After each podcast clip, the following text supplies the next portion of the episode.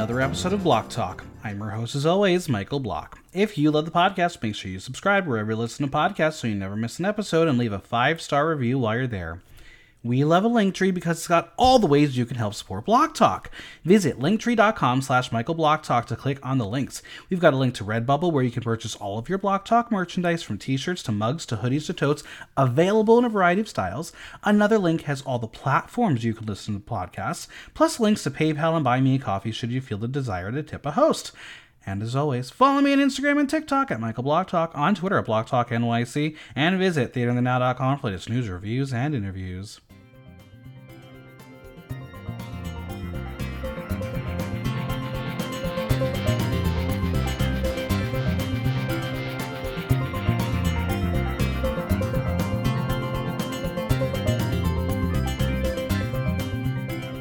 Drag is an illusion, but what's not an illusion is when a front runner gets the chop right before the finale. The queens got into character to play an iconic Spanish game show. So, who scored the most points and who found themselves out with the other beasts? It's time to talk all things Drag Race España 3. And joining me is the long lost stingy sister, Amanda Massacre. Hello. Welcome, welcome. Um, wow, what an episode. The, season three, uh, they're killing us. Yeah, this was very unexpected. I'm still not okay, but we're going to talk about it. We're going to talk about it.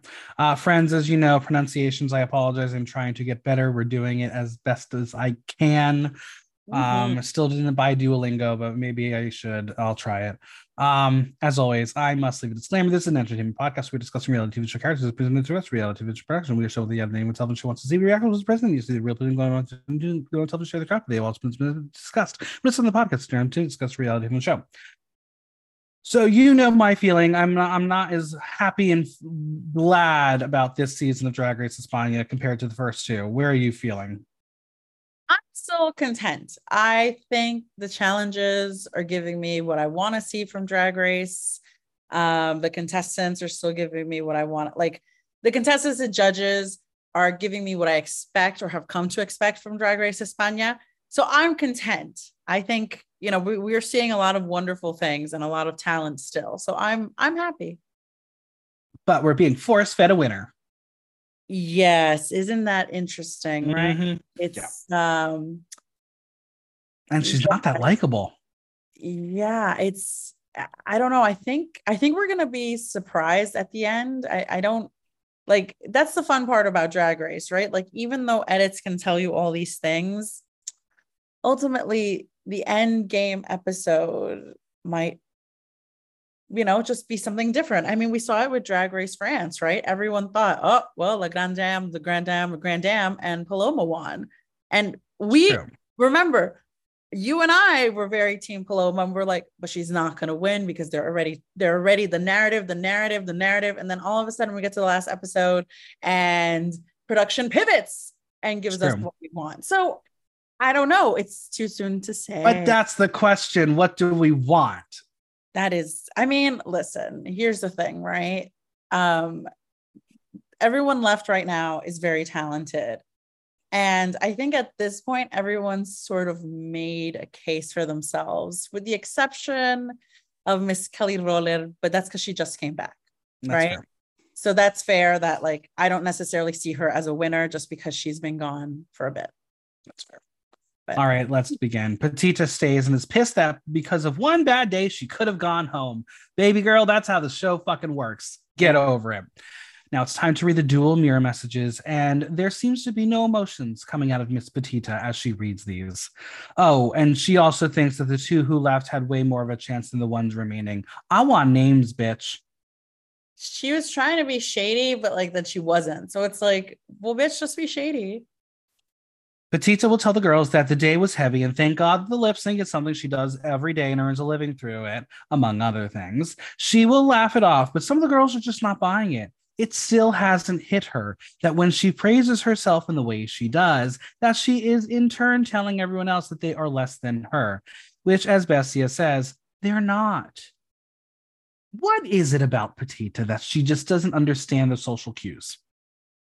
I mean, listen, the neurodiversity is slapping, right? Like it could just be as simple as that, not necessarily you know, I I don't I don't want to necessarily say it's arrogance. I think she could be confident, but I think sometimes, you know, we just may not be as self-aware, you know. That's fair.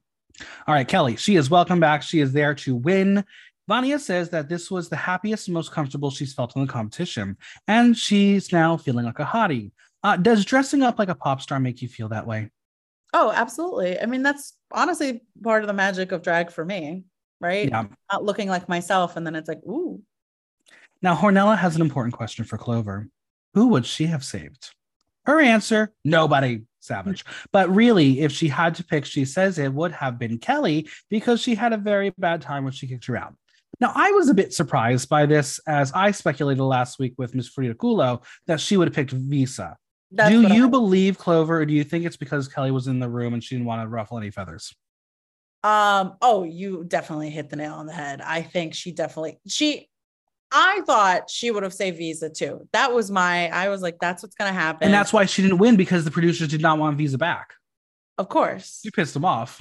Oh, of course, naturally. I and she literally was she was robbed last episode, but I digress.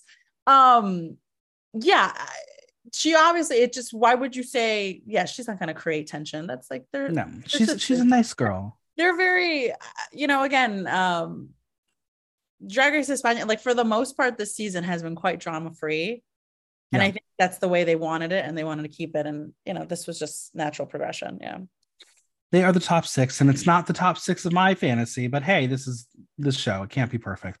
The girls are going to de-drag us. There's no more time to screw up as there are very few left.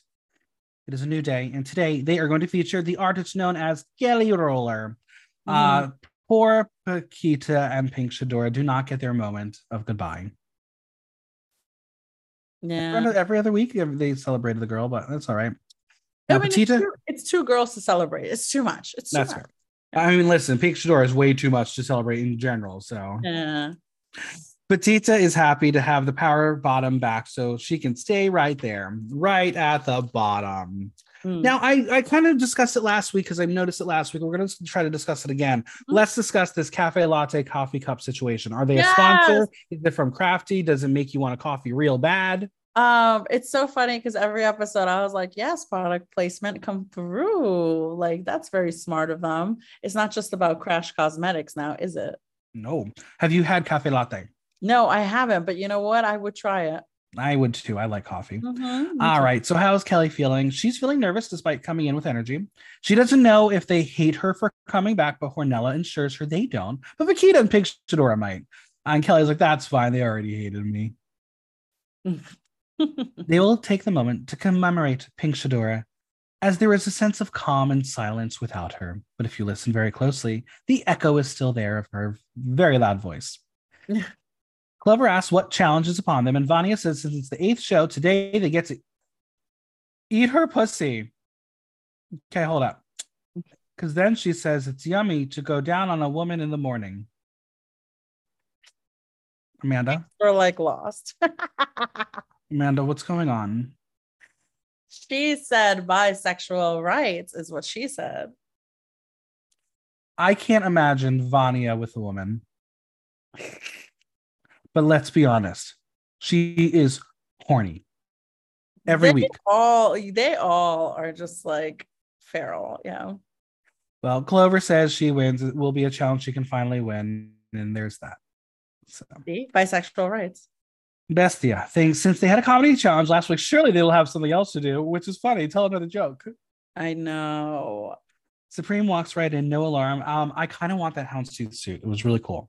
Oh, everything Supremme wears in and out of drag is like so fierce. Are you team houndstooth? Oh, I love Houndstooth. Absolutely. Do you own any houndstooth? Um, I do not in drag, but I own personal thing. I- You know what? I normally gravitate more towards plaids. That's fair. That's fair. Um, well, you'll come on the podcast and give us the history of houndstooth one day. You know, One day, fashion segment. Yeah. Um, we're gonna get a rundown of our prize package for usual as we welcome the pit crew into the room. Um, so this man has fur on him, and Vania, the horny old maiden, likes a furry man. As the caption says, they have a little tassel in their navel, and she likes to blow it, and you make a wish, and it always comes true. we need to get her laid. Like, I think she's more desperate than I am, which is saying a lot. Yeah, it is actually. All right. Um, for this week's mini challenge, it's called Make Up As You Can. They will be in pairs and they can pick their partner, and by pick, it's who they're sitting next to because they're just lazy. Our duos are Vania and Pitita, Kelly and Hornella, and Bestia and Clover. Who would you have picked for this challenge? I think I would have picked Clover just because I think it would have been an advantage in the sense Uh-huh. of, you know, just as two AFAB performers, like our face structure is similar and That's fair. you know, makeup wise, it'll be easier. All right. We have a guest joining them for this mini challenge. It's the Norvina Palette of Spain. Welcome the makeup ambassador and founder of Crash Cosmetics, Alvaro Cruz. Have you heard of Alvaro Cruz? No, I was like, who that? Well, um, this is what we call in our business a faggot. That Yeah. orange suit with the feathers on the cuffs, gay. Oh, oh, like, um, is he, you know, yeah, that was Mhm. So for this mini challenge, they will be applying makeup blindly. They will get to use Crash Cosmetics products, and whoever does the best in three minutes wins. What can you accomplish in the world of makeup in three minutes? Oh wow. Um what can I do? I you know what? I could probably at least do a lot of uh, contouring. I feel like That's that fair. would, yeah, I think that's that's probably enough to either focus on the eye and then yeah, either eye makeup or just contour strictly and at least make it look somewhat drag. I think that's what. The queens are going to take a mask. They're going to pick a wig to get inspired for their look. And first up, it's Kelly being painted by Hornella. And well, it is chimney sweep realness. I don't know if she intentionally picked dark colors, but the way that she was, she was ashy AF. Uh, Kelly tried to fight every choice, but it was no use. What a mess. But hey, this was a moment to make a hot bitch look like a mess. I think a lot of them honestly, truth be told, I think there was nothing serious about this challenge. Like No. actually aiming to do good makeup. I think No, we're not trying to showcase Crash Cosmetics. no, they were just no. shenanigans, buffoonery. Like it was just Next up is Bestia painting Clover, and after seeing Kelly's face, she will trust Bestia's artistic skills. You can tell Bestia was trying to do a Picasso moment, and well, choices, but at least she had a vision. you know what? I'm not gonna lie, it actually looked pretty fierce, especially with the wig. Um, it was Mhm. giving me very like maybe baby Hugáceo Crujiente. Like I think that's like that's what I, the vibes like. One of the Like- Crash Cosmetics palettes you can purchase. Yeah, yeah. There you go. Do you have any Crash Cosmetics? I don't. I don't. I don't know if they sell anything locally. And last time I was in Europe, I I saw it, but I said to myself, I don't need more makeup. So That's fair. That's fair. All right, last up, we have Vania painting Pitita after she bends over for the pit crew. She really just wants a man's touch.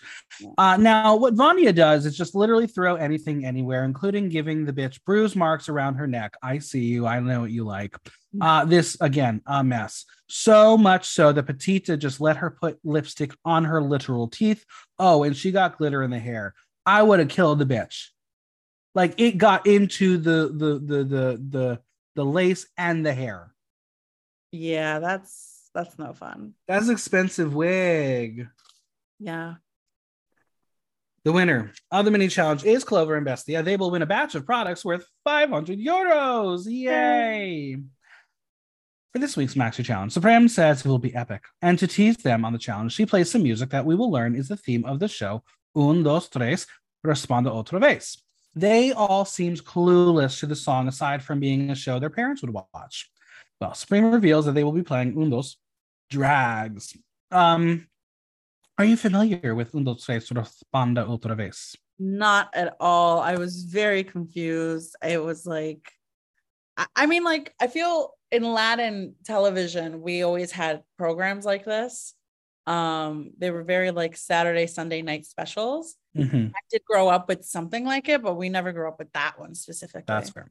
Mm. Well, we will learn, like the original, there will be secretaries played by the pit crew. We will get Pilarin in Inestia, in Inesita, and Tecla. Um, it's the gold um, speedo and crop tops for me. Yeah. Good costuming. They will be playing in teams, and to determine the pairs, they will each select a bag with a pair of colored glasses. Whoever matches is a pair. And here's how it shakes up. Getting pink, it's Vania and Bestia. Getting black, it's Pitita and Clover. And getting green is Kelly and Hornella. Supremme tells them they will have to prepare characters and study them so when they are introduced to the by the host, who isn't very far from them, cough cough, they stay in character and whoever is funniest throughout the challenge will win. And joining them as a judge for the week is singer María Peláe. Are you familiar with her work? I have heard of her. Yes, not super familiar, but at least I was like, oh, maybe not her, but like the song was definitely familiar. She seems like a fun time gal. Yeah. All right, it's time to come up with ideas for this wild challenge. Now, if you were thrust in this competition, what kind of character or couple would you want to create? Um, I feel like I would pull very much the bimbo character just because I Mhm. think there is a lot of humor to that. Like Sure. sex always sells and like just something dumb and stupid and like very, very different from me. Hence what would be humorous about it. Well, first, let's visit with Vania and Bestia. And Bestia sees them as mother and daughter. She's thinking the little girl who doesn't pay attention to her mother. She's cheap, but posh and, well, stupid. Vania will be the overprotected mother, and she would like to be called Dolores. And Bestia is ready to make her suffer and shall go by the name Rebe, aka Rebecca. Um, is that a common thing to do? Just shorten your name? Yeah. Yeah, absolutely. over with Clover and Pitita. Pitita's first idea is to be a couple of widows or a married couple. And Clover's like, hmm, well, whatever we do, let's make them from Catalonia. Clover is scared of this challenge because Pitita didn't, didn't do well in the last challenge, but she has the best record and she thinks that can be the best couple if they search for common ground. And sure, they have some. Pitita says that they understand each other because they come from the same place, they are a bit out of place with the rest of the world. So now their pitch is that they have come to this television studio. They are very amused by the show, but they are from the countryside. So Pitita's character tills the land and his wife picks the tomatoes. Um, they are the typical Catalonian couple inspired by their grandparents, families, uncles, and all the peasants of Catalonia. Um, what would we have as the same in America? Um, probably like a hillbilly or like Yeah, okay. I, was, Right? I, I I, feel- didn't want to insult anybody, but I No, no, no. I like, and I don't mean to, but like, just the first thing that came to mind was very like, So not necessarily redneck, hillbilly, where they're just like country. They're, they're not as it's like an well-versed in the world. country for sure. Like, you know, like a, a mockery of what country would be. Mhm. Now their pitch is to bend out of drag genders, um, but that face from Clover gives me thinks she's not down to that idea. She wants she, she- we're going to stay with our gender. Mhm. Kelly and Hornella's time to share, and Kelly thinks it's safe to bet to work with Hornella, and Kelly knows that Hornella had ill will for her outside of the show, but thinks she has since won her over as they are similar to each other. And I still wanted them to have their drama moment, but we didn't get it. No. What is with this fucking show and teasing outside drama and then never having a resolution for it? Because again, they don't, they want to keep it cute for television. I want to know about sagittarian and You're uh, so mad about that. fucking boy problems. Well, maybe we'll find out soon. one day.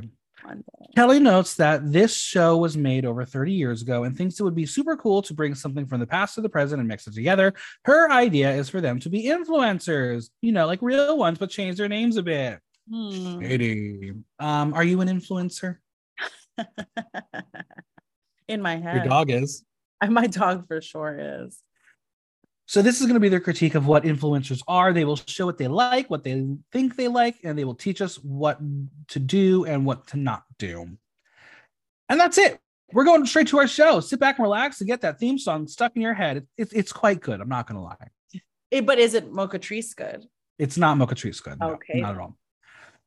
I will say that on first watch, this whole segment felt like a fever dream. On second watch, it still felt like a fever dream, but I was a little more lucid. Got it. Let's explore this challenge. Supremme deLuxe will serve as our host. And you know what? She's very good at playing a character. She's, I, you know, I really wish, um, I don't think this would ever happen, but seeing her sometimes makes me really wish that they would do kind of like what they did for um, UK versus the World One with Pangina, like as a contestant. Like, do you imagine Supremme as I think if they're going to do it, it's going to be all the hosts in one season. I mean, that's pretty. I'm here for it. I am here for it, but I think like Supremme would like murder. Yeah. But anyway, I digress. So her character is called Zadia Gomez Kemp. Uh, she's quite the perky one. She will tell us that the secretaries have the envelopes with the questions and a pussy meter. And then Tekla, the hot pit crew member who I will wed one day, is in charge of the calculator. If he's as dumb as his character was on this show, we are going to get along perfectly. now, all of a sudden, we hear this bell and see a set of twins ready to instigate. And no, it is not Sugar and Spice. They will be called the Stingy Sisters, aka Teresa and Fernanda Hurtado. I didn't know who they are or what their relationship to the show is, but they committed to the bit. What I did learn is that they were from the original program, and there was a third sister, Paloma, but she is MIA, I suppose. So there's that. But these two are, in fact, twins. Very cool. Um, they're gonna have some banter where you're gonna find out that they are not dead; they just haven't left the set. So, ha ha, ha very funny. Mm-hmm. As always with the show, there are three sets of contestants who have to give their greatest number of correct answers in 40 seconds. Now, our first couple is Rebe, who is immediately told by her mom that her name is Rebecca, not Rebe. And Rebe says that if she tries to go down the street as Rebecca, they'll get her and cut her. Um, is she in a gang? What is that? What does that mean? Um, I, I honestly, this segment was interesting because there was a lot of colloquialism, and I was like, mm, I don't know her. I didn't really follow. So Rebe tells us that this is her mother Dolo, who is like, no, Dolores. Now, I gotta ask, if we shorten your name, does that make you a man? I'm sorry, I had to do it. It was right there. I know. I apologize. Okay. All right, they're going to be coming from Chiclana, but now live in the center of Madrid in Móstoles. Um, I don't know geography. Does that mean anything to you? Not really, no. okay. they are mother and daughter, or as Rebe says, she's the mother who birthed her. Uh, but she has different mommies on the streets then. Dolo will ask to say hello to her husband, who is at home. And the funny bit is her asking which camera to address and still looking into the wrong one. I thought that was very authentic, very real to this kind of show. Yeah, absolutely. We're also going to learn that Vania is wearing Pitita's prescription glasses and, and is getting dizzy. Um, friends, even if it's for a bit, don't do it. It's not smart. Have you ever worn someone else's glasses? No, because I'm wearing my glasses, but people have worn my glasses and they're like, whoa, Amanda. Yeah. Yeah, not fun, friends. Not fun. No, don't do it. Now, Rebe wants to win so she can get money as Johnny left her last week and doesn't know how to attract him back. Um, I mean, listen, money does wonders, but Suprema Azaria will say to attract him with her intelligence. And yeah, I'm sorry, that's just not a thing in the real world. Unfortunately, I've tried. Our second couple is Chencho Terradales and Teresa Castillo, to which Teresa is like um, Teresa Castillos, uh, and Chencho just wanted them to integrate. They met a while ago while making a castell in their Castellara fault. I didn't know what this meant until I Googled it. Um, and a castell is a fucking human tower, and that is fucking hilarious. Hmm. They so yeah, they really went for yeah. Mm-hmm. Um, I looked at the picture and I said, "How does someone not die at the top of that thing?" It was like twelve people up. It was a lot. So Chencho works in the fields because they have some, and they have a food store, but Teresa says it's grocery. Is I guess there's a difference between the two. Um. Yeah. Yeah. There are like, it's like saying a bodega and like a supermarket. Gotcha. Gotcha. Okay. Now, Pitita tells us the inspiration is her father taken to an extreme, and I can't imagine what he thinks of this dirty straw chewing man uh, because he was a dirty straw chewing man. they will then dance the sardana, and it was funny. Um, yeah, these were definitely the rednecks of the sketch. Very, very smart concept. Yeah. Um, now, Clover says the good thing about being Catalanians is they can make words up, and Supremme is going to think they're real. Do you know who that's really bad for? Me. Yeah. Honestly, me too. I like I said, there was a lot of shit that I was like, I am not like they're speaking in Spanish. I speak Spanish. Didn't two plus two did not equal four. No, no. The math wasn't mathing. Yeah. Our third couple is Madame da Costa and Maria Trombo, and they have come directly from a great event for influencers at Villanueva del Trabuco. We learned that because they are influencers and they look like your regular girl next door, but they are not. So, what is their relationship? They are friends who met at Esther Despoto's birthday, and they are residents of La Zaroleja. Um, apparently the Stingy sisters are going to plug their noses on that because apparently it's a gross place. I don't know. I didn't get these Yeah, I don't references. know. Yeah. you know what this means, though? We have to go to Spain. I yeah, I'm I mean I'm dying to go back for sure.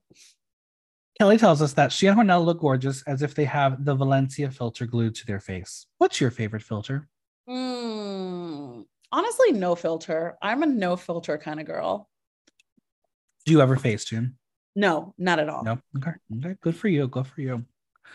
The game has begun, and I don't get it. Um, Belera comes with the first card over to Rebe and Dolores. Dolores doesn't know what card to take, so she takes the top because she always likes being on top. I mean, same.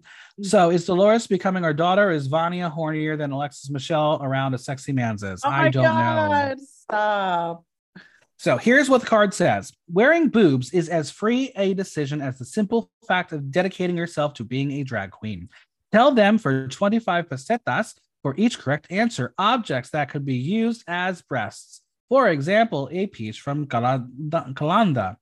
And now this is where things go off the rails because do you give your give real answers or do you try to be funny? Regardless, you got to stay in character, so character choice is going to become crucial. What do you do in this situation?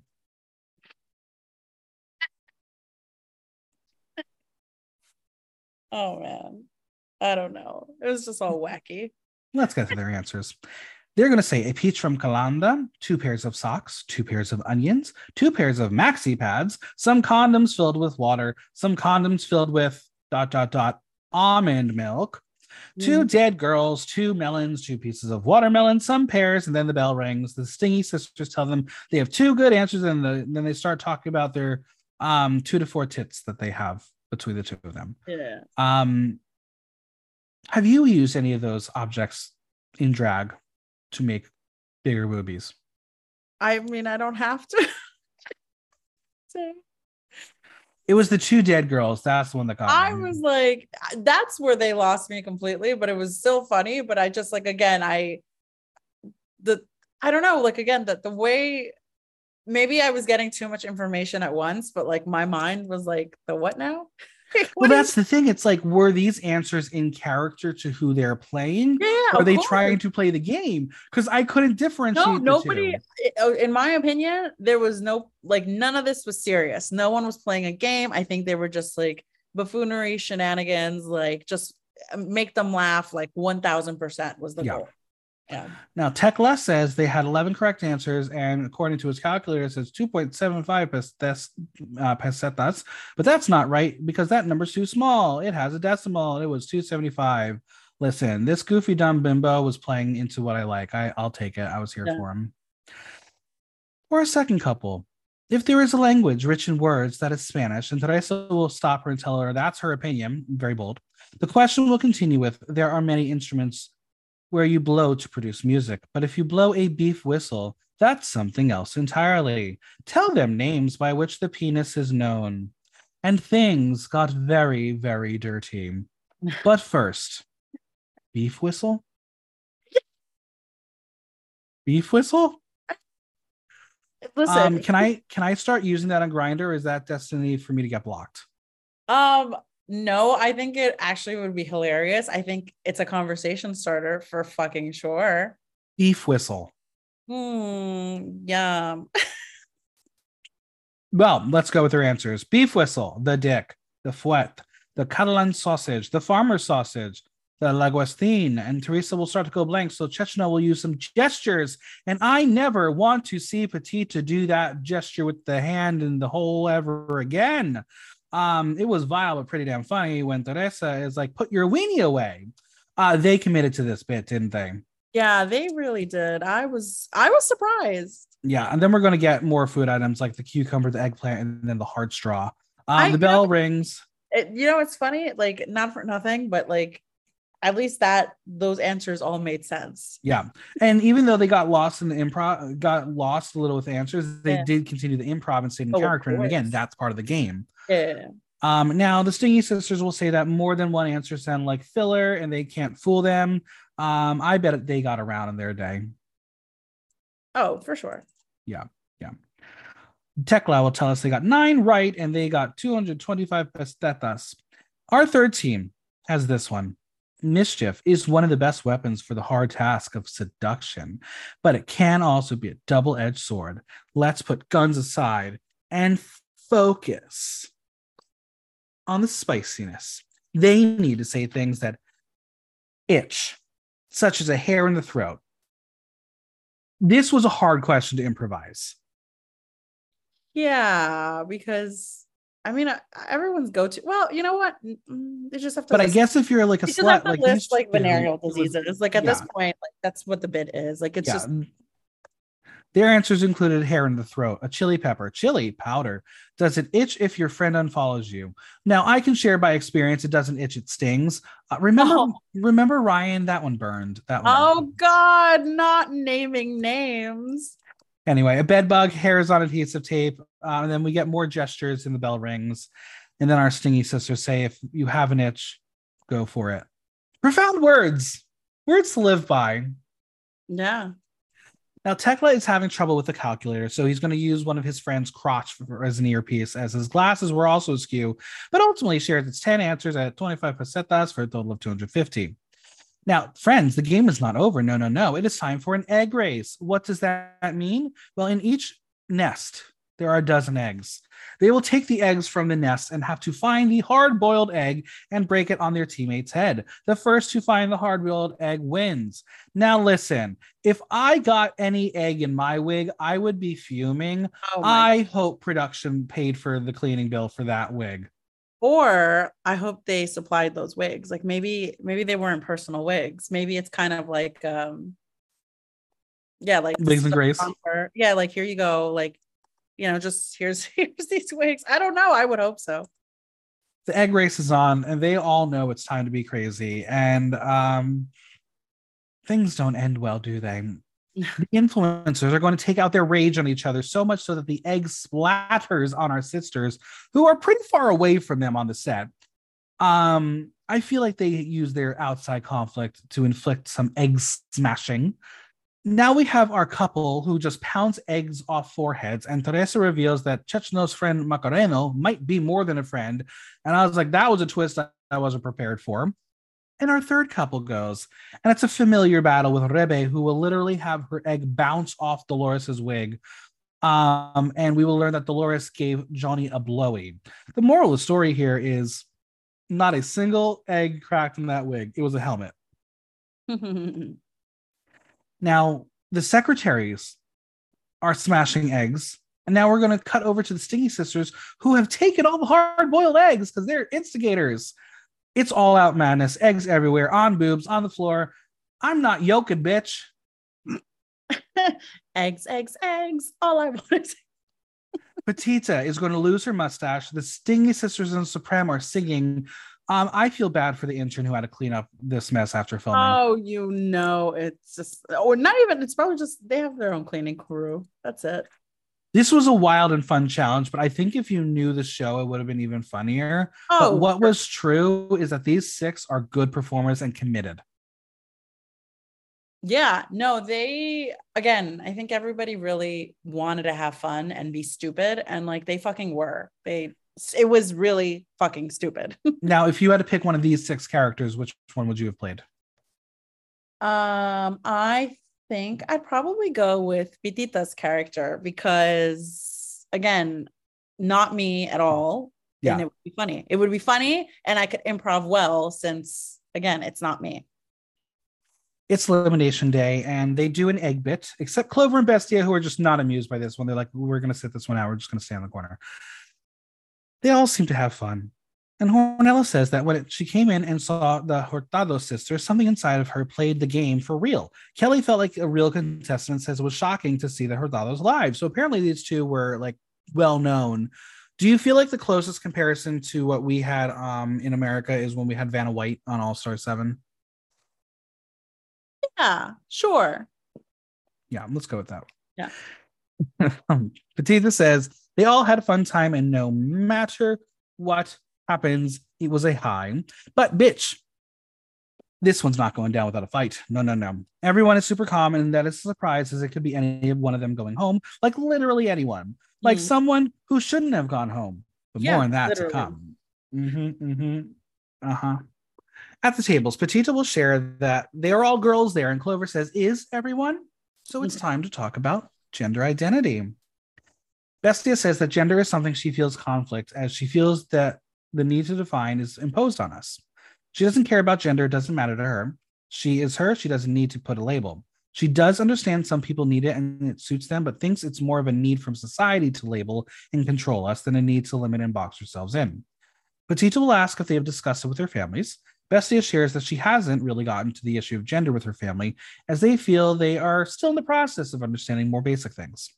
But the person who understands it the most and has never judged her is Bestia's sister. She reveals that she has Down syndrome, and Bestia shares that she's always been the first who's been okay with everything. She says that her sister has more wisdom than many of us because she naturalizes everything. Everything is positive and happiness. All right, this was going to be a cute story. And I was listening and I was like, oh no, why are we getting this story right now? I, I know. It's is it doesn't it suck that like you can't even like share with them and like really be a part of the moment because you already know the edit so much. Right. And up until now, the only other personal story we've heard from Bestia is about her partner. Right. And like and that's again, the, the, the way the, the the drag race uh, you know production we already know that the writing's on the wall the second they start getting into these like very very personal you know stories and i was like no yeah. I mean, like, but again, but like you also want to celebrate it. And I think it's a wonderful story that they they shared. Yeah. And I think it's really beautiful. And like there's absolute truth to it. Like, why why can't be why can't people be less judgmental and just be open and just like if it doesn't affect like what their sister like their sister's response to like, oh, I'm gay, I do drag, like that should be everybody's response to things like that, you know, or just in general. Like if it doesn't hurt you and you're not harming other people, what the fuck do you care? All right. So Bestia tells the story of the first day she introduced her to her boy. She asks if it was a friend, and Bestia said it was her boyfriend, to which her sister says, How nice. He's handsome. Mm. Bestia says that life is easier than all the extra crap we put on it. She finds it funny, funny because she has a boyfriend too. So she will ask how her boyfriend is, and her sister will say good, and then reveal later that she doesn't have a boyfriend, but now a girlfriend then how is her girlfriend? Great, but back with a boyfriend. How is she with both of them? Well, one of them is at school and the other is where she goes dancing. What a yeah. life to live. Yeah. I want to live that life. Um, true. I like this sis like she knows how to live life. Let me tell you. Bestia tells us that if people could see others with the same eyes as her sister, there would be no war, intolerance, racism, homophobia, prejudice. It'd all be good. Uh, yeah, this was a really sweet story. I want to meet the sister. Put her on yeah. TV. I know. I actually thought like they would do that. And it's a shame we don't get like this would have been like a perfect untuck moment, you know, that kind of thing where all of a sudden mm-hmm. later then you get a video footage of like, hi Bestia, it's your sister, you know, that kind of thing. Let's move over to Vania and Kelly and Hornella. Hornella will personally thank Kelly and Vania for the STD comedy routine as they are topics that are not talked about. Vania says, You talk about with your friends on Sunday over a beer. I was like, a beer? No, bitch. It's called mimosas and it's bottomless brunch. You know, it's so funny. So this is how, like, yes, that is the American equivalent for sure. But then I was like, as they were talking, and I was like, ooh, let's go get the caña. Like, that's what they call their beers. I don't know. I was just like, mm-hmm. to it. And I was like, yeah, you're right. That is something I would do. Hornella says the other time you talk about is when you need to go to the clinic to see what's wrong with you. So Hornella is asked about if she calls her friend all the time to go to the clinic or go crazy by herself. And Hornella shares that the first few times you do it solo and go crazy. She says when she was first detected, it was by a family doctor who then told her to go home and was referred to a specialist. And then the specialist, it was her. They were the coldest person in the world who just gave statistics and named things that she didn't know what she was talking about. Kelly shares that she didn't have much sexual education when she was young and learned the hard way by ending up in the hospital asking what was wrong with her. She didn't know what to do or who to contact, and also had friends who didn't know what to do in these circumstances. She says now there is more accessible information. Kelly tells the table that the sexual education she had in school was a lady arriving telling you how to put on a condom Hornella says her sex education was an advertisement. And I'm like, well, let's think back to when I was in school back in the day. Mm-hmm. Um, yeah, sex ed sucked. All I remember was everyone getting waiting for that one day when you knew you were about to be forced to watch the video of the miracle of life. Which for the record, I was like, why do we need to watch this? Um, because that doesn't really explain anything as far as I'm no, it was pure horror. I think that's I think was trying to make these kids celibate. Uh, yeah, I mean, I guess yeah, T. But like, I I don't know, like when they started talking about that, I was like, oh yeah, like everybody had that like dumb condom. Like I remember them splitting up, you know, the guys and the girls, and I was like, mm-hmm. okay, why? Because last time I checked, like You know, like, you got to do it together. Check. That's what you got to do. And it's just weird. Like, I mean, coming from a Latin household, like sex was never talked about, right? Like, yeah, at all. Like, I remember my dad once, um, when I was uh, a teenager, him being like, "Oh, you know, if you're gonna have sex, like be safe or whatever." Like that was the logical side of him because right. he's also like more European. And my mom walked in and was like, "What the fuck are you telling her? Like, no, don't do anything." And that was sort of that mentality. The hilarious part, though, is to think back like, I've been exposed to like sex without even knowing it from like such a young age, just watching novelas, right? Like right. you'd be in the living room at like four and like, oh, all these things are going on, but no one said anything then, right? Um, and it was kind of like no one ever sat you down and no one ever had a conversation with you. Like those were your references. And then you're just right. a, a smart person and you put two and two together and like then you start meeting other people like they said and then you share stories and like everyone but there's never like again nobody ever talks to you. The other part of it too is like no one ever talks about non-heterosex that's the other part that i find very discrimination is the hmm. word i want to use. I'm going to say mean, it it's discrimination. no absolutely. I think this assumption like especially you know most sex education courses happen later in life like high school. Where there's clearly people who are already out and proud. I don't understand why, you know, again, and I don't really want to get on the soapbox. Like this is this is not the point of this, but clearly it's like, you know, when everyone is talking about like, oh, you know, queer people are grooming our children. No, straight people. Like I've been thank groomed, you. And literally, we've been groomed to be straight since again, I can remember. And this was it. Like sex education literally everyone in the room at that point probably identifies or questions or something, but they have some sort of idea of their sexuality. And I promise you, not everybody in the room was cis hetero. Right. Yeah, I mean, we're like, here being forced that narrative. In America, are like Disney's grooming children. No, no, no. Disney quote groomed children to be straight because you see the prince and the princess kissing. Like that's the grooming because you're Correct. saying that's the way society has to be. Correct.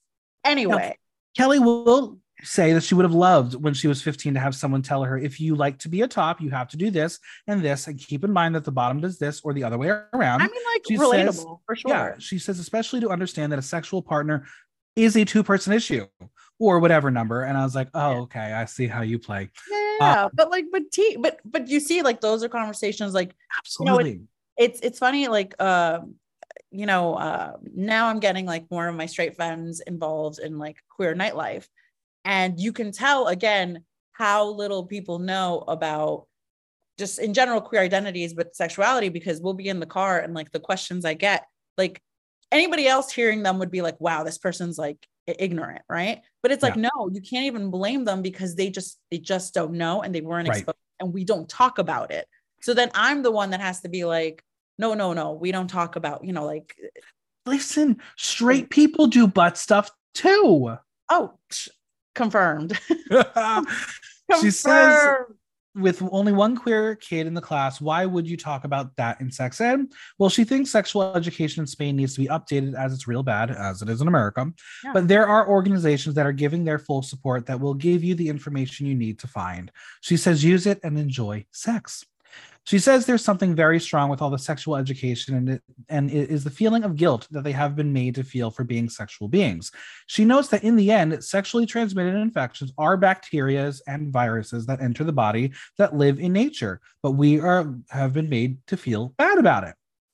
Kelly believes hospitals need more staff who understand the situation that are going that we're going through and don't judge. And I agree. And that's another whole different conversation. I have to um, say, for sure um, there has to be more inclusivity when it comes to medical care like i for instance uh, all my trans friends it, it's like such a question like the amount of times people have asked about like certain medical specialists in these group chats blows my mind because you would think like you know, especially with anything to do reproductive, like eh, reproductive health is important, whether, you know, you're using those organs or not. Right. Mm-hmm. And it blows my mind that like you literally like finding a safe space to exist already is hard, but like finding a safe place to seek medical care, like to make sure you're not judged, to make sure, you know, like I constantly feel that too as someone like on the A spectrum, you know, like again, that's another part too that's neglected in, in in talking about sex education. The fact that some people just don't want to, right? And it's like that seem perfectly normal as opposed to like, well, if you're not fucking, like, and you know, again, to seek like having medical care that understands again, it's all a spectrum and right. just inclusivity. That's all it is. It's it's true. I mean, I I think of my brother who is a doctor now. It's really weird to say that he's a doctor. yeah. Um, that like he, he's working in a hospital now, and I based on where he is, I'm sure he does not see um anyone really but straight people. But I'm just thinking about like let's say um someone comes in who is not cis straight. I don't know how he would be able to handle the situation um because medically he can do it but like i'm sure the experience would be weird. Like i remember this is totally tangential and different kind of story. Yeah. i remember a friend telling me that one of their friends had to go to the hospital after um, a fisting accident. Um mm. how would you as a straight doctor re- in a hospital react to that? You're like what is what what's fisting um so like sometimes you kind of want to um, have someone um, who understands straight people the world too for the record but anyway they like puppets oh my god i had no idea as um, you said, straight people quite enjoy butt stuff too. Thank you very much. But uh, yeah, but it's, it's it's things like that that like yeah, sometimes it's easier to know that at least the person who's looking after you has some sort of inclination of what you're going through. Oh, absolutely. Like now ZocDoc lets you pick if you want like a non-binary provider, which I think is like fabulous, right? Like yeah. you want someone like if if you're trans non-binary, like it makes sense that you want someone who is like you seeing you and your body and will understand your needs. I mean, it even goes into to uh, mental health as well. When I was uh, oh, working with my um my doctor, I I specifically needed someone who at least was sympathetic to the LGBTQ plus community oh, because oh, you there you can't feel comfortable if you know the person on the other side of the screen because mm, COVID right. um is, not an ally because if they're not then you're not going to be able to explain your traumas in a way that's going to be helpful. Exactly, exactly. All right, let's bring it to the runway. As Supremme is rosy and red with a look that looks like participation ribbons, but the purple in the hair and the shoes, I was here for it. I, I love this color combo. Purple oh. and red, I'm, I love it. Yeah, yeah. Joining Supremme, we have Ana Locking, who is in the least amount of drag uh, than ever this season. We have the Javis, who are just wearing weird shit because I I don't get fashion, but apparently they do. Oh, they're um, so listen. I I would love the opportunity, like to see their wardrobe. Like if I could- how about you get the opportunity to dress them, please? No, I love their fashion. I I'm here for it. I don't know and María Peláe, who is wearing a cute jacket. I think it was, she, she was fitting in this week. Yeah, Some other cute. ones, um, like Monica, she was not um fitting in. Monica Cruz, she was like, oh, "What yeah. what show am I on? Where am I? Why is my sister not here?" Yeah. Um, all right. Category is illusion. In honor of the runway, we will be playing Foregone Illusion or Illusion Confusion. Okay. First up, Vania Vania, look by Reni Rojas, Jules by Earring Drag. I like the silhouette. I like the message. I just wish it was a bit cleaner. I think having the UV light definitely assisted in the magic of the look, but imagine this on a US runway, they probably would have kept the lights on. Um, the storytelling was fine. We've seen many do this type of idea before, and I think finding a new way to tell it is key. Like we literally saw a straight jacket gown into a rainbow heart look on Drag Race Sverige a few weeks ago. I'm ready to be blown away. But it was still good. Yeah, I thought here's the thing. Like I don't necessarily look at Vania and think fashion. No. Of course, we know she's just like our campy like comedy queen but like, like Sharon. But but she's she in these last couple of challenges has been trying to serve and she's mm-hmm. I think she's doing it in her way. I think this look specifically reminded me. I mean, again, it's referential. Like we've seen it a couple of times. Like it reminded me of like Shea Couleé's, you know, rainbow looks mm-hmm. circa season nine. Like again, it's like we've been there, done that. But yes, the lighting definitely helped. She definitely stood out. Um, I think my only criticism, to be honest with you, is just the color of the base of the dress. Yeah. Like, I don't know if it was supposed to be also like nude illusion status because it was so close to her actual skin tone that I, I don't know, you get kind of lost. Like, you're not making enough of an impact. Like, maybe that on like a darker ground would have really popped. Well, let, us talk about the critique from Ana. She says that for her, drag is entertainment and has an dimension, but also social dimension. She says capturing the social dimension because she's talking about a wall to dump all those insults, and the hard material of the dress allows them to see the illusion of the wall. Was this potentially an actual wall that she was recreating in dress form? You know what? It could be. It could be. Because that I would explain the color, perhaps. Yeah, but then you know what? Then I would have faked it and done like a brick background or like there you a, go. You know what I mean? Like again, make it if you really wanted to go there, then go there. And Ambrossi says that he had a feeling in the challenge that she was not 100% trusting in what she was doing. He says she went in and out of character, and Maria says when she entered, she did do so with art, which is why they got so mad that she didn't let herself go anymore. I will give this a soft foregone illusion. Agreed. Soft. Yeah. Audience 71% foregone illusion, 29% illusion confusion. Clover Bish, look by Matthias Zanotti, here by Charlotte Bish. I will say that this was so fun and so cute. The lighting was her best friend because if you see the flames under regular light, oh my God, it is cheap. What was presented was camp and well executed. I like the color story. I think she presented it in a way that made the illusion so magical.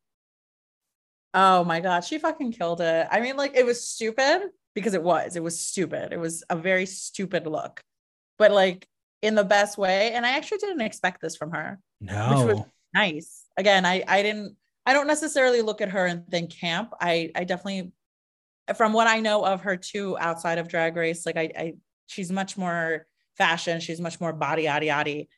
And for her to do this, I was just like living. So she fun. studied the game. She knows how drag race works. Yeah, yeah, yeah. Very good. Ambrossi says that she was great in character and very funny. He says he thinks she and Pitita managed to do what is expected of a challenge like this, which is take the archetypes that they can show in drag and make them something surreal and to something that is your own. Maria says she really loved it. She says small details like not letting go of the bag like a lady at all times, allowing the bag to hang. She says she believed the character from beginning to end. Ana says that it is undeniable that she was great in the challenge. As for the look, she says it's super dramatic, but says there is a line between camp and costume. She says if the braids weren't there, which had the camp and drag touch, it would have merged into a costume more than a camp runway look. And I said, fuck you, bitch. Um they just hate her. They just they will not give her a fucking win. Um yeah, it's really problematic to see that like it's almost like they're going out of their way to not give her her flowers. And like I thought it was the Javi's doing it, but now Ana's uh, no everybody piling yeah. on. I and I get it from her in the sense like as a fashion person, she's like, oh, like it's looking a little party city. Like I I get it, but like as we've seen before when we get these kind of comments, right? Like, oh, it's giving me Ricky's. Like those looks actually were giving you Ricky's. This mm-hmm. is not, you cannot find this at no. a, you know, like things like that. I just kind of like, I don't know what else they, like, again, she's giving you something she hasn't done before. She's actually, I feel like this look has been more effort than some of the looks she has done, to be quite yeah, absolutely. Honest. She's she's done rather more basic looks and she was applauded for them. Why wouldn't you applaud this one? So again, it's very not happy about that. It's a foregone illusion. Oh, for sure. Killed it. Audience 100% foregone illusion. Hey. Bestia, bodysuit by Jorge Escalante, arms by Mato, body paint by Bras Gracia Martinez, mask by Furlura and Saga. She's brilliant. Like, who has this kind of artistic mind and isn't this applauded? The way uh, the arms were crafted was exceptional. They looked real. At first glance, you did not know which one was hers. Right. She perfectly performed this piece. It too felt like I was being ripped apart. The face mask was mesmerizing. The bloody knees after last week made me chuckle. This is a star. Um, this is a type of drag I aspire to do. Like I this is next level inspiring. It this is I mean, I don't even like this is couture. This is everything. Yeah. And it makes me wonder again, like, who the fuck made this look? Because wowie wow. I mean, she's she comes up with a lot of these concepts. If you go through her um, Yeah. tags, like she comes up with these ideas, and it's like, in in a way, I would compare her to a more horror centric Jimbo. Like they both have these minds that no one has ever brought to the stage before. And she did this, and honestly, I was like, "Baby, you're on the wrong show." Like I this think would no, I, I was gonna say this would be a winning look on Dragula, but we know how Dragula works. She probably would have still know. lost. Like she, like I'm just like maybe like now and seeing it and seeing the results of this and everything, I'm just kind of like, they would have praised Koco Caine over this one. listen. I was like, at this point, I'm like, baby, I hope you learn English and like, or you know English and uh, apply because this is beautiful, and I want to see more of this.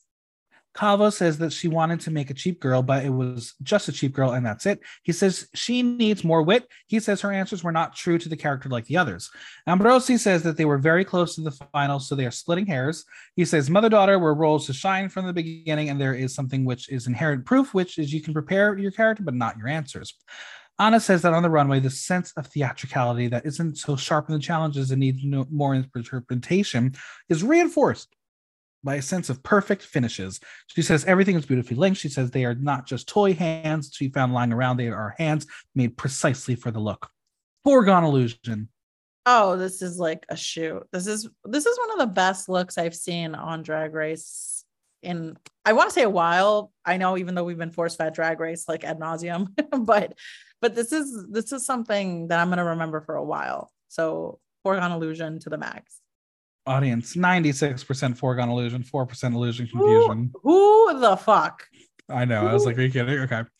Kelly Roller, no designers listed. I wanted to love this, but I just could not. I think the illusion of her floating was the best use of illusion in this costume. The lighting in the dress was not as strong as it could have been. My biggest problem is how the bottom ring of gold looks like it was falling. I wanted it to be perfectly symmetrical, but I understand it was trying to make this cloud illusion. It kind of sort of looks like a high school musical costume. Like they think it's the ship, but then the audience is like, well, at least you tried. The face up is the star of this piece, and that's about it.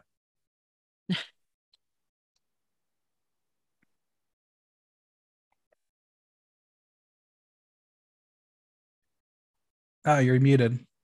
Oh, wait. There we go. Okay. Um is it bad that I liked it? I don't know. No, no, it's not bad. I thought it was okay. Like I didn't You want this in black. you know no i don't um but i can respect what she was trying to go for and i got it and like she did it and it worked for her i also just didn't expect much more from her to be quite honest with you That's fair. Ambrossi is going to tell her the truth about how he feels. He says in the challenge she was one of his favorites, and then this. Ana says that she was wonderful from the neck up, wearing a great wig, and everything was perfect. The neck down, I Kelly. She says the material looks so poor and so basic, and then the resources aren't relevant. They aren't witty. They aren't. Very, they are very simple. She says in the end, uh, the whole look is so simplified that it doesn't work. She says it's annoying because they see her floating and wonder with a different execution how it could be more solid. It is an illusion confusion for me. So it's funny because they say that and what i really want them to say is bitch stop wearing skates because she's trying really hard i mean that's the thing right a look like this is really relying on the fact she's on skates Yep, because otherwise you don't get that like oh she's moving through the clouds she's a goddess exactly. But right? But if she was in a heel and a shoe, she could have done other things. Like, I get it. At the same time, though, like, I don't, I don't hate it either. Like, it just, it just didn't stack up to everybody else, right? And that's really, that's really it for me. So I'm gonna say soft illusion, right? Soft, soft too. Audience 35% foregone illusion, 65% illusion confusion. Pitita, no designers listed. My problem is we have seen the silhouette from her in the design challenge and it looks just as bulky, but there it was used as the source material.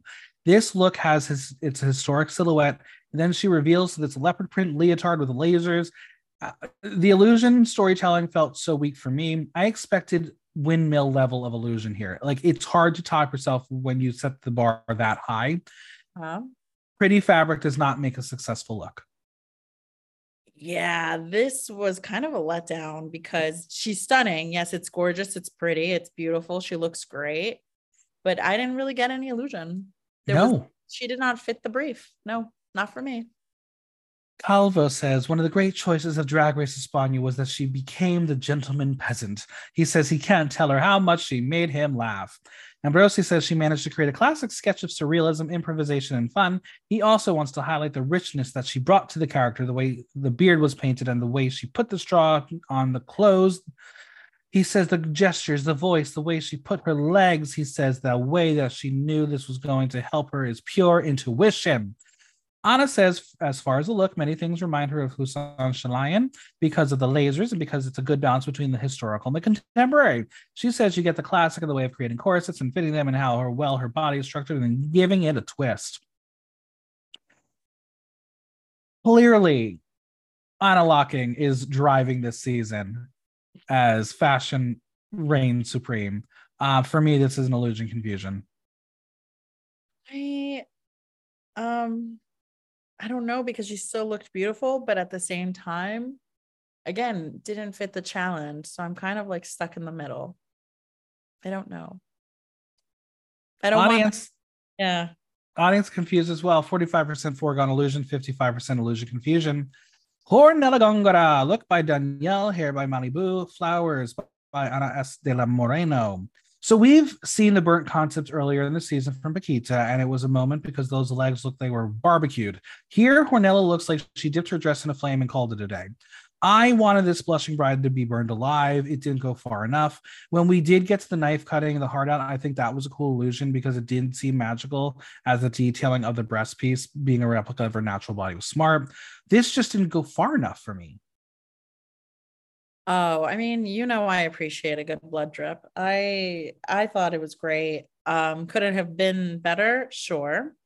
Could it have been bloodier? Yes, that's what I needed personally. Yeah. I wasn't that's just me.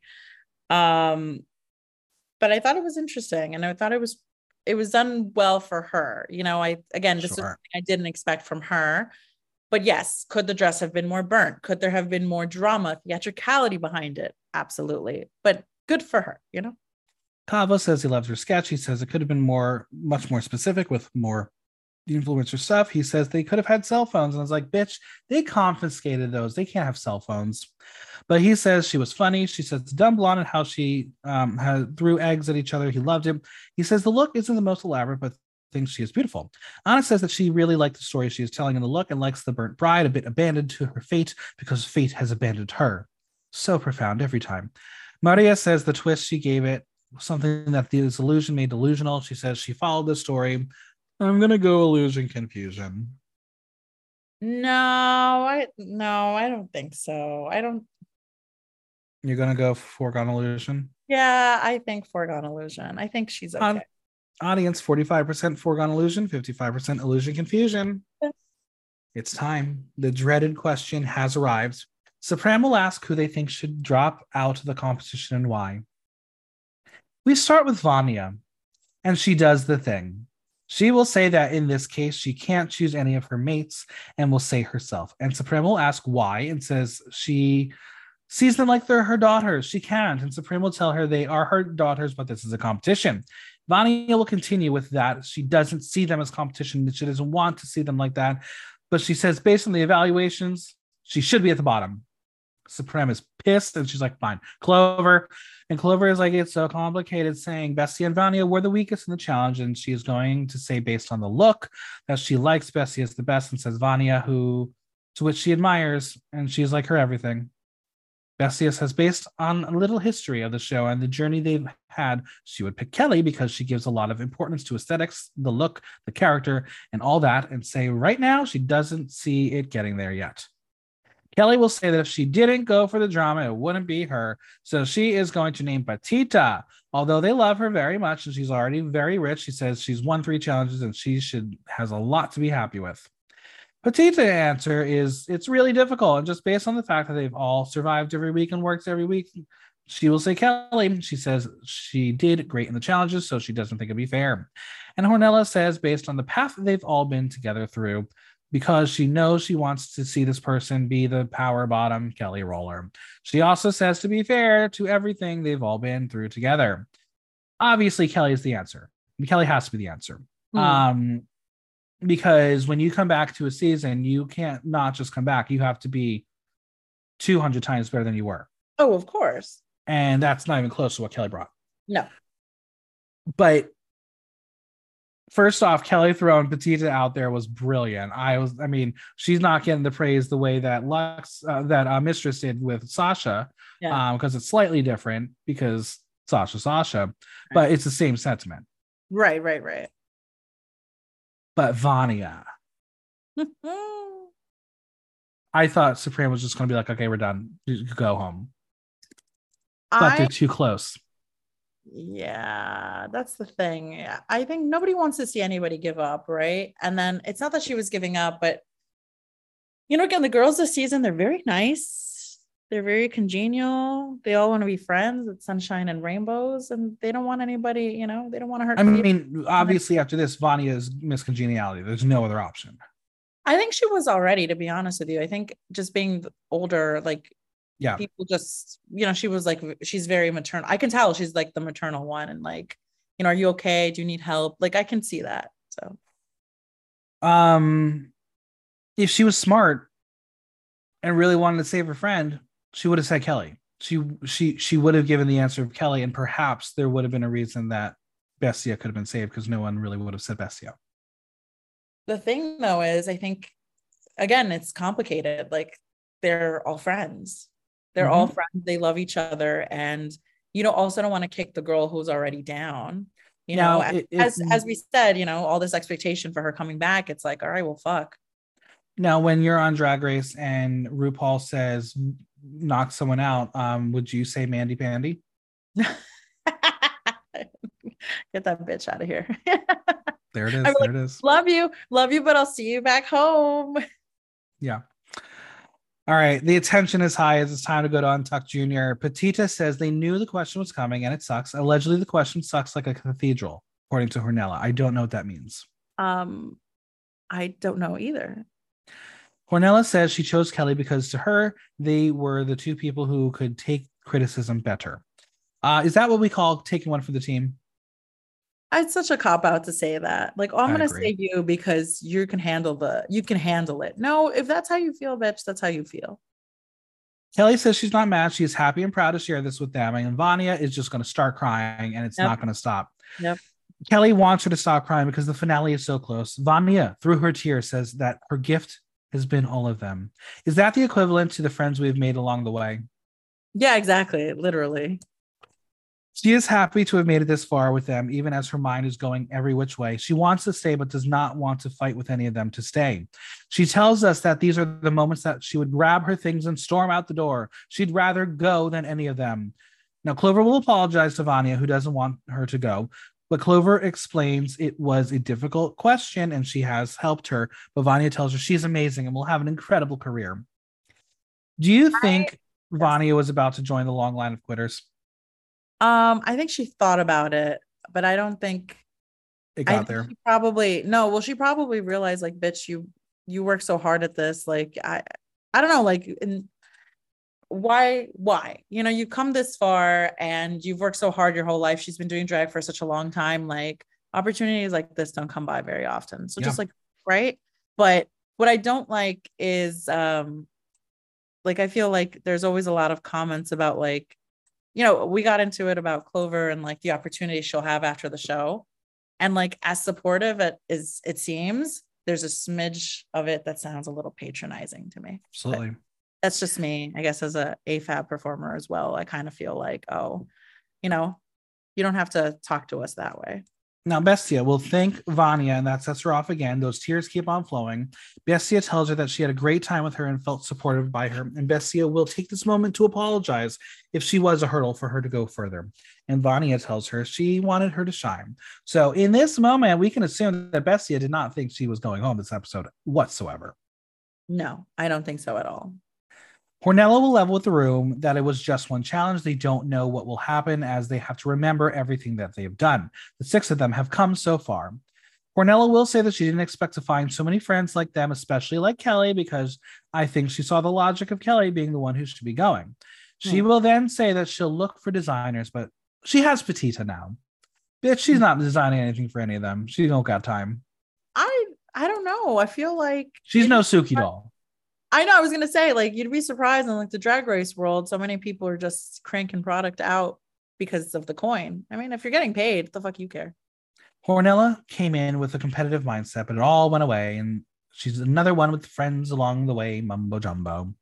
Mm-hmm. Pitita clearly hates emotion and says to everyone that they should not get ahead of anything, and it, what will be will be. Uh, Bestia will ask Pitita how it feels to be praised once again. She says she was happy that they were Catalonians. She had never made a male character before, especially not one that was the antithesis of Pitita. Clover is happy as she thought she'd come in there and do better at some things, and she realized that she would do well at things that she didn't think she'd do well at. She's getting it done.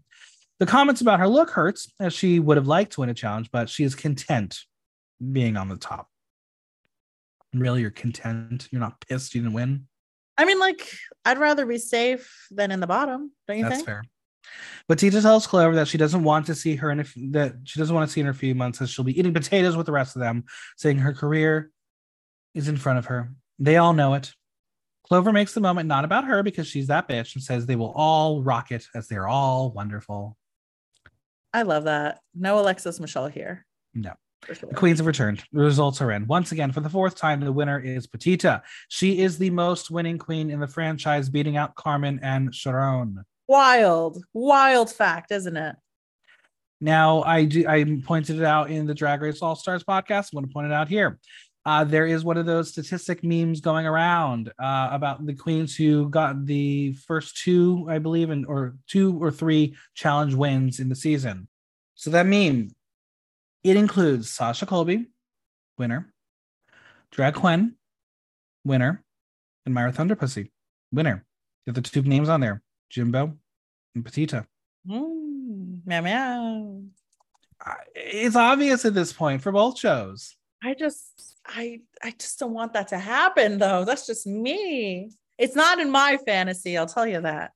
Same. All right, Clover, safe. Hornella, safe. When it gets to Vania, being safe, she is about to sacrifice sacrifice herself for Bestia because she doesn't want her to be in the bottom. It was a bit cringe. Um, this leaves our bottom two as Kelly and Bestia. Do you agree? Because I sure do not. Uh, I don't. No, not at all. It should have been Vania. Yep. Wa- She wants out. Let her fight for it. Let Yeah. Kelly have it. Yeah, I well, you know what? No, I like I don't know. I for sure Bestia didn't deserve to be in the bottom. I think this was one of those moments where Runway saved her. And I would have just swapped I would have just swapped them too. I like I think Kelly Yeah. did deserve to be on the bottom and Absolutely. Kelly not- versus Vania. yeah, for sure. And then, you know, again, especially coming back, like, no, that was a bad showing. Um, didn't deserve to come back after, like, after that, it's like, well, did you deserve it or not? And then, you know, Vina, yeah, like, you want to quit? Like, all right, here you go. Like, I would have, I would not have fought her so hard, I suppose. You know, I'm like, fine, the door's right there.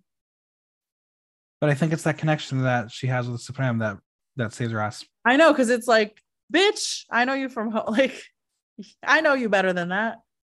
But Now, that's not fair. But that's not fair, you know? Mm-hmm. No, I know. Life's not fair, is it? I know. Since the lady is sitting right in front of them, the song is La Nina by María Peláe. Uh, this was one of those moments where, simply based on track record, this should have been a Kelly elimination. But when you put her up against someone who is not nearly as good of a performer, it was going to be a difficult decision to make. And friends, if you watch Drag Race Savaria, this was flashbacks twice. I okay. I actually kind of disagree. I think yes, is Bestia as good of a performer? No. Did she hold her own? Yes. Was I entertained? Yes. Was the lip sync there? Yes. I I personally thought like we're kind of due for a double Shantae on this show. This is now the second time I am disappointed. Not when you had brought, brought someone back, there wasn't enough time. I know, I know it sucked because the first one should have been personally. I I don't think Visa should have gone home, but that's my that's my cross to bear. But Mhm. Um, that would have been a double Shantay, but this was a good enough lip sync that I think merited that. Or at least, again, I didn't think Bestia should have gone home. Period. Like it, there's something Bestia, just was she didn't have it the way Kelly did, even if the reveal was completely unnecessary. Apparently, reveals are a thing that the Javis love.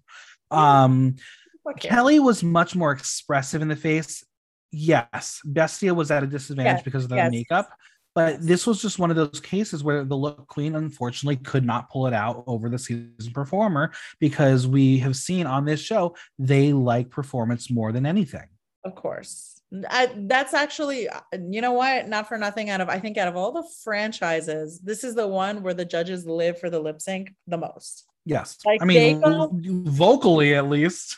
Well, and visually too. I've never seen like. Could you imagine on Drag Race US them going that feral? Like, do you ever imagine? No. Like, no, no. The most we've ever seen, I think, where it was like a very big reaction was Michelle Visage reacting to Roxxxy Andrews' wig reveal back in season Right. five, where literally, you know, she was like actually animated about it. But other than that, I can't recall people going ape shit. And every week, this judges panel goes ape shit. It could be a ballad, it could be a high dance number. They go berserk. Like they've Yeah. never seen drag before. Like they're straight people seeing drag for the first time. Well, to, I mean, to be fair, uh, Drag Race Italia Chiara, um, she she she she will do the same thing as well, Okay. and everyone will look at her and be like, "Can you just shut up and let them perform?" But you see, but that's one person. I'm talking about the No, I entire know, I know. panel here, like actively. And again, it's part of why I love the show so much because it truly is different. But yeah, In the end, Kelly stays another week. Bestia is out in a shocking elimination. I don't personally agree. I don't think Kelly even. Um, I I don't think Kelly gave a two hundred percent. Even in the lip sync, it was still par to what she did before. right. Vania will feel it was her fault that Bestia is gone as she thinks she dragged her down. And the emotions are on full blast um, from everyone. I mean, Clover is basically in tears on her knees. Like, no one expected this to happen. Right. And even Supremme cannot get through the final words of the episode. Right. She said it, her fault. So it is what it is. Are you ready for the burning questions to wrap this podcast up? Okay. What is Bestia's legacy? Oh my goodness. This is like drag monster realness, like exemplify like the the looks I still her first look was so epic and lives rent free in my mind. This look forever like I just yeah, no. She definitely cemented herself as a drag monster for me. And she definitely made that category of drag like she validated it because Mhm. and it's very important and we don't always see it especially shown on the drag race stage but man she fucking she did us proud Who won the week? Who had the best episode? i i don't know i feel like you know clearly Pitita's giving them what they want and she's getting this praise and like she stayed home like she she's safe from elimination last week like she did win this week li- literally I, I I'm gonna throw it over to Clover again because I didn't I do think for at least us for viewers she she excelled at what she didn't think she would excel at and she was good and and clearly comedy is something she's good at. Um, for me, I think maybe it's the disconnect of the culture is is I didn't have that much of a closeness to what Pitita's character was, so Oh. it wasn't as funny as they thought it was. I guess sure yeah fair enough it's time for a makeover. Who are you most worried about? I I like I think I'm gonna say it. I'm gonna say it. I'm Go gonna ahead. say it. I'm, I'm worried for Clover. you think I'm worried for Clover because I mean the, the maintenance workers that walked in the room, there looked like there were um, four gentlemen and a woman, um, clearly uh, for her advantage. But if she doesn't get a woman, you know they're going to critique the shit out of her and be like, it wasn't good enough. Bec- And and she's at a disadvantage. She at a, is at a disadvantage. I you know I Um, think it's such a cop out that they had uh, you know someone who is more femme i suppose like Mhm. they could have just had all guys and kept Yep. an playing field personally because either way like she's good at makeup so beat a woman's face beat a man's face it, to me it's all the same right like I think I think the thing will come down to has she painted anyone before? How, will she have the experience to do that? Um, because you, you can tell that Hornella's done, done it before. You can tell Kelly's done it before. You can tell that Vani has probably done it before.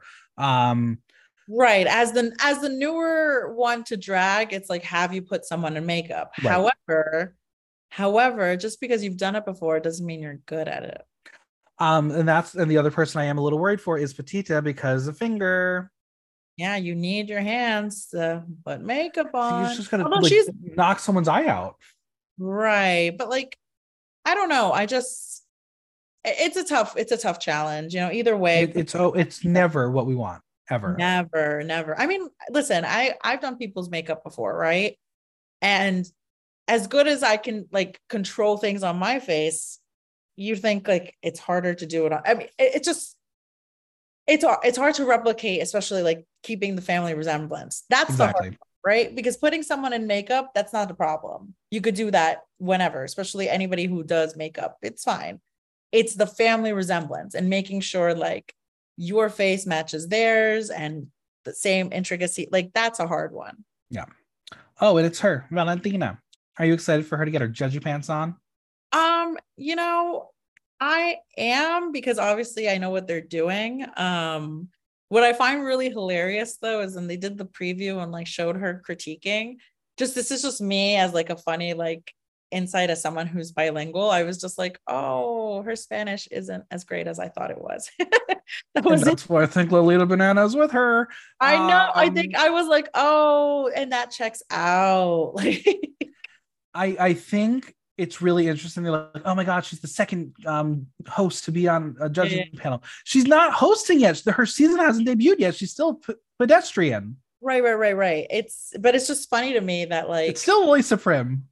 yeah exactly i don't know i just yeah i just found that very funny i was like oh even in your accent like i can tell she's like you're so american it's not even Yeah. fun that was my Um, my, my It's, it's, it's our trial run. We're getting ready for Drag Race Mexico. uh-huh, uh-huh. After eight episodes, the winner of the season is. i mean they're just telling us crown Pitita now but i don't know i'm not happy about it There's no one who's going to stack up to her. I just don't. I just. at this I don't do you see think it. anyone will catch up no No, it's im- literally impossible. It's one more challenge than finale.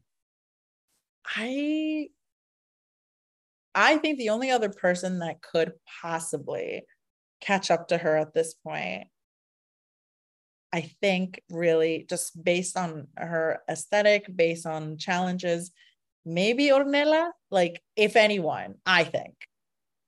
I'll, I'll see. It's going to be very interesting for sure. I I just I don't know, like because I just don't see her as a winner. Like I don't to your point earlier, like she's not very likable. Not at all. Like I can say, okay, objectively speaking, is she good at drag? Yes. Is she talented? Is she fashion? Is she giving you these challenges? Yes, yes, yes. But I also don't know if it's because I'm like sitting there and like being fed this narrative or because I genuinely believe that. That's the problem because there are definitely two so wins out there that I'm like, she didn't win. So, I'm right. I'm so confused. Like, I don't know. I don't know. all right. Well, where can we find you on social media, Venmo, and any projects you want to plug? Oh my goodness. Uh, on Instagram, I'm at Amanda.massacre. On Venmo, I'm at Amanda Massacre Drag. You'll know it's me because you'll see a photo of Wednesday and it says Wednesday's mom. Uh, and I have, so it's Pride. We've been doing some stuff. Uh, my next um, outing, my next my next feature, if you will, um, is going to be another little emo moment, little punk moment, straight off the heels of Amanda Pork's Warp Tour uh, which was amazing. Uh, so stay tuned for footage of that in case you missed it. That's okay. Um, but I'm going to be doing Indigo Violet's variety show, uh, Emo Pride Forever, at the end of the month. Uh, so stay tuned. I'll post that flyer, but that's going to be on June 28th in Brooklyn. Amazing. Well, thank you so much for being here. Thank you so much for having me.